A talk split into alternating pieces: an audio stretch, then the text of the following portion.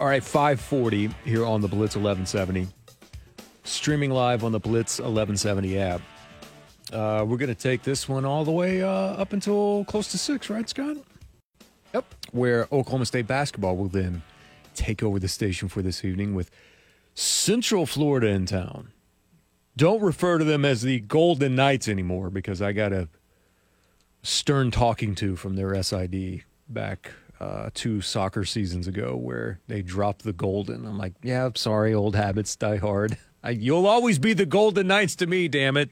It's just the Knights that are rolling. Especially when your mascot is a big golden knight. especially when you've been in the league with Tulsa for as long as you have been, and you you just suddenly drop the golden out of there, and like, "Oh, okay, sure thing, sure thing. You remember when that happened? We talked about this a while back. That happened 2007. happened in 2007, which is a whole hell of a no- lot yeah. earlier than what I had ever even imagined. So Same. you've I, got, I thought it was the Golden Knights for a long time after that. and I swear some of those games with with Tulsa, Scott, in, That conference- Conference USA, In that conference championship game that was here. I swear to God, that was the Golden I Knights. yes. I would have bet money on it that it was the Golden Knights. We're getting ready to talk about the Ross Dellenger report here in just a second. But do you know what also dropped at the exact same time? A report from Joe Lunardi talking about the tournament going to 80 teams. so we got two things that we can hit on here for just one second. But as uh, came down at 517 this afternoon, here is Ross Dellenger with a story from Yahoo. Headline sources college football circulating the new 14 team model that will include three automatic spots for the Big Ten, three for the SEC, two for the ACC, and two for the Big 12, which would mean that G5 teams would have one guaranteed spot, and then there would be three other at large teams to get added to create the 14 team field. Now, as what is written here by Ross, this 3 3 2 2 1 format is seen as a compromise to the Big Ten and SEC's initial proposal of four automatic berths for those leagues, a model that in a 14 team playoff would leave just one at large spot. So this is the 14 team. This version is seen to be the compromise for what, what the Big Ten and SEC really wanted. And I'll just ask it off the top. Like if we know with what the the power structure is, you ask the question to Dusty, why would the commissioners sign off on that? Like maybe here in the early going, but they they've already played their hand. Like that's what they want. They they want four. And I know, I know, maybe they just asked for four thinking that, that they would get three in the compromise. But you know as well as I do that three probably doesn't seem like enough to them at all. But this is just the first version of the compromise. Well, three to them, but two to the Big Twelve and the ACC. And look, if if if you're if you're the Big Twelve and that ultimately happens, I mean, you've got to be over the moon, right? To I have would two think so. automatic qualifiers. Yeah. Like I, I think you are you are maybe like keeping a poker face on in the meeting room, and then you are like doing cartwheels down the hallway after you you walk out of that room. Like Maybe that's why Unless Yormark was the- as chill as what he was. Remember the story after they the Big Ten and the SEC formed this new version of alliance and said, "Hey, we're having these discussions." And I read the quote from Yormark that was like, "Yeah, they called me after the meeting. It didn't seem like it was he was pressing the panic button. Maybe he he knew all along that this was going to be in the works." Because, like you said, two AQs for the Big 12 is a massive, massive deal. Which, which to me, again, if you're going to settle on three for the SEC, but you're giving the the Big Twelve and the ACC two, like I'm not saying like I think this is a bad thing. I'm saying from a power standpoint, that wouldn't make sense. To, I just I, w- I would have a hard time seeing them actually sign off on that. Now, here's the other side of it. They could also be demanding the lion's share of the money Oh, yeah. in the new in the new what is it billion dollar playoff payout. So, you know, like maybe they're settling on 3 and they're giving much more inclusion to the Big 12 and the ACC in return for a, a giant share of that cash. Like I, you know, that that's another element of this that we don't know. But if the money is equal, I would be absolutely stunned if they actually signed off on that. And I would say that is a giant win for the rest of college football.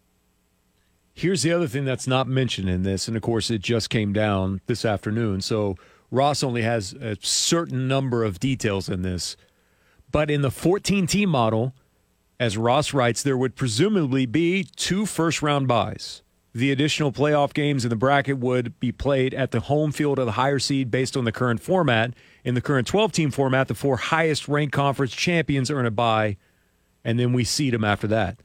M- could more automatic qualifying bids could that increase the value of the regular season and also devalue conference championship games? Because if you have that high I a number think- of, of qualifiers, whether it's two, three, or four, maybe that is removing some of the incentive to even hold conference championship games. Because if we're moving to 14 and even 16, do we really need a conference championship game?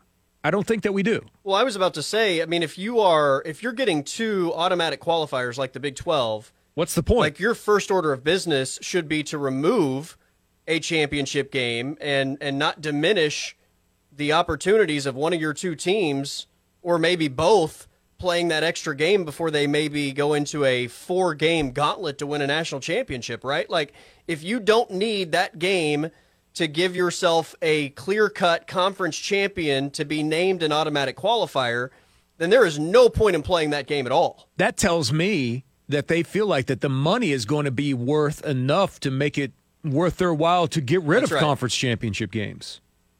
That's right. Because if that's that's what they were trying to protect in this version of it for the next two years, where you'll have the four champions move on and and be uh, included in this.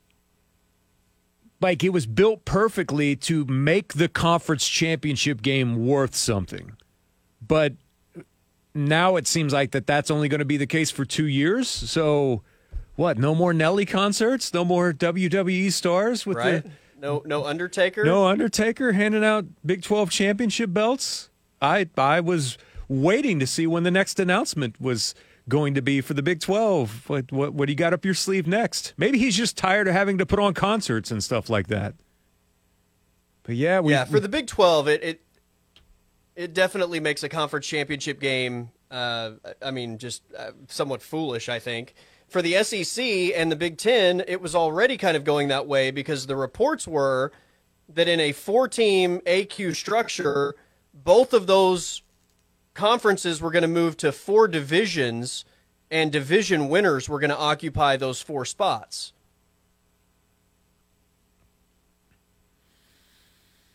So now I guess the ultimate question is are we determining the top 2 seeds here based off of committee? Like who are the top 2 seeds that get the bye now and how is that determined? What are we are we running back the BCS formula again? We're going to pull the BCS formula out of the mothballs and decide who gets the two byes? Well, I'm assuming the committee, yeah, would give us their ranking and and number one and two, as long as they are like within the AQ. Get the one and two byes, and then the highest rated non non three automatic qualifiers are how you get your at large, right? Mm-hmm. So I would imagine the committee still gives us a ranking in the same way they've always done, and then you just apply the math however you need to apply it to get your at large and and then your two bye teams. Now I do want to stress that this is nowhere near finalized at all. It's just that we now have more details about specifically what the 14 team would look like. Am I alone? Like, do you guys agree that that to that to me would feel like the SEC and the Big Ten are giving up the gigantic stranglehold they currently have on college football? It it Like, they still have an advantage, but it it, it doesn't feel like it's nearly the same stranglehold. maybe, but maybe they're. Pl- I can't believe I'm going to say this. Maybe they're playing the long game, where they know that somewhat of a disadvantage now ultimately turns into a giant advantage with the next round for however long this contract is. I I, I don't know. It does feel that way a little bit. They've got to have something up their like sleeve. I hope though. that happens for the good of college football. I hope that happens. I hope this this deal that is being discussed right now. I hope it works out that way for like the Big T- Big Twelve and the ACC schools. Maybe we've had a breakthrough. I guess I'm just I'm still skeptical that that the powers inside the Big Ten and the SEC would would give that much leash to everyone else. Maybe they've been like the Grinch, where their heart grew three sizes that day and decided that no, what's best for everyone is best. What's best for college football. Or bes- or behind the scenes, they're saying we're taking all the money and yeah, and you get none. That's right? why I think I would lean more towards there's something up their sleeve. Like Yeah. there's the, the devil is always in the details on things like this, and we just don't know it yet. But behind the scenes, they're gimme, gimme, gimme. We want it all. We're getting this uh, amount of money because we have the three and you guys are going to get the two and you know we'll we'll throw a pack of peanut butter crackers to the G5 qualifier you know like, like they're the ones that are going to ultimately end up taking this on the chin completely. I can i can already see it. You should just be happy we're even giving you a spot so here here's your uncrustable that you get for participating in the college football playoff. But, so the report is the next the next contract is going to be through 2031 and worth 1.3 billion annually. Okay, so are you willing to play the long game if you're those two conferences to ultimately get what you want to hold off another seven years till 2031? Is there going to be another giant dynamic shift? Is that the point where they decide, okay, we can do this on our own? We just we weren't ready to quite do it yet. Well, if you can get the lion's share of the money right now and for the next seven years, you already are at the top of the sport, right? The odds are that's not going to completely shift seven years from now, but it does open the door for that to happen. But odds are you're still going to be the power seven years from now. You're going to make more of the money over the next seven years. And here's the other thing that it does because if you're playing the long game and you're looking for supremacy as the end game, doesn't this kind of like give you the opportunity to to establish what your new members potentially are from from some of these other conferences that are able to grow their own brand and maybe over 7 years have multiple playoff appearances and and become a brand worthy of going into, you know, what might be two super conferences in the future? Yeah, that's a good point. Like if you're the SEC and you you allow you know Florida State and Clemson to have this seven year run where they dominate the ACC and make all these playoff appearances, and out of the Big Twelve, like just for the sake of argument, let's say like Kansas State and Oklahoma State are are the the power for a seven year stretch where they they get the lion's share of the the playoff appearances. Like the brand power of those schools will go through the roof in that time period, right? Mm-hmm. And then all of a sudden, if you're looking at the end game that I think a lot of people, my, myself included, speculate is is going to eventually happen, being two super conferences, then you've you've kind of, I think, grown your your next, you know, I guess realignment opportunities. Yeah, you've got a lot more resume potential in building it Right.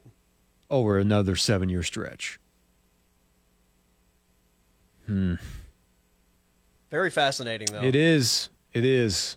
And quickly before we go, I Lunardi's out here trying to make a case for 80 an 80 team NCAA tournament. I haven't had a chance to read the entire article right now, but he's basically saying like, "Hey, here's here's the compromise." I Lunardi doesn't typically write things like this, so what doesn't that seem a little bit odd? Lunardi is just straight bracketology guy, but here he's out writing a piece like this. Yeah, it's interesting. That one seems a little uh, different. if you and and my thing is, if you're going to go to 80, just double the field and add a weekend. I mean, it just I don't I don't know. You know, they were close to going to 96 in 2011. Yeah, They Yeah. were really, really close. And who knows? Maybe, maybe Lunardi brought up a point here. Maybe TV doesn't even want that many games by the time we get to 2032. Who knows? with the way that uh, the TV industry is going. But I, I- if you're if you're gonna grow it, I just I don't know why you would just dip your toe in the water. Like cannonball in, and let's see what happens. yeah, I'd rather you rip the band-aid off as well. I'd be in, in, in, uh, intrigued in this why he feels like that the crisis is at a different point now than what it ever has been before for them to try to increase.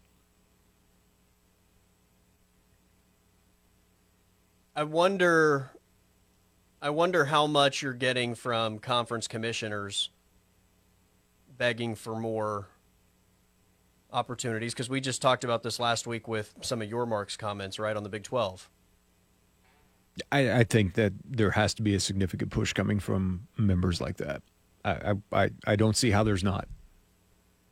And whatever now is left of the NCAA after all of these rulings, I mean, their basic job has been to put on the tournament, and that's it. I still, I've always questioned why you don't have someone take this in house with some of these conferences and schools. Like, you, you know what? We're pretty good at putting on championships as well. So why don't we have a crack at it? And maybe that's the next evolution in this. I I don't know. Because that's really the only way the NCAA is ever going to survive is if they keep their grubby paws on the NCAA tournament and keep putting that together. As outside of that, they ain't got nothing else. All right, uh, that should about do it for us here this afternoon on Les Blitz. We've got OSU basketball that's coming up here at six o'clock with the pregame show with Dave and John as they uh, count you down to tip off coming up at 7 o'clock here on the Blitz 1170 and Tulsa basketball over on Big Country 99.5, 630 with the pregame show. Uh, for my man Colby, for my man Scott, my name is Jeremy. Thank you for tuning in this afternoon, and we'll see you back here tomorrow at 3 p.m. on the Blitz 1170 and streaming live on the Blitz 1170 app. Have a great night.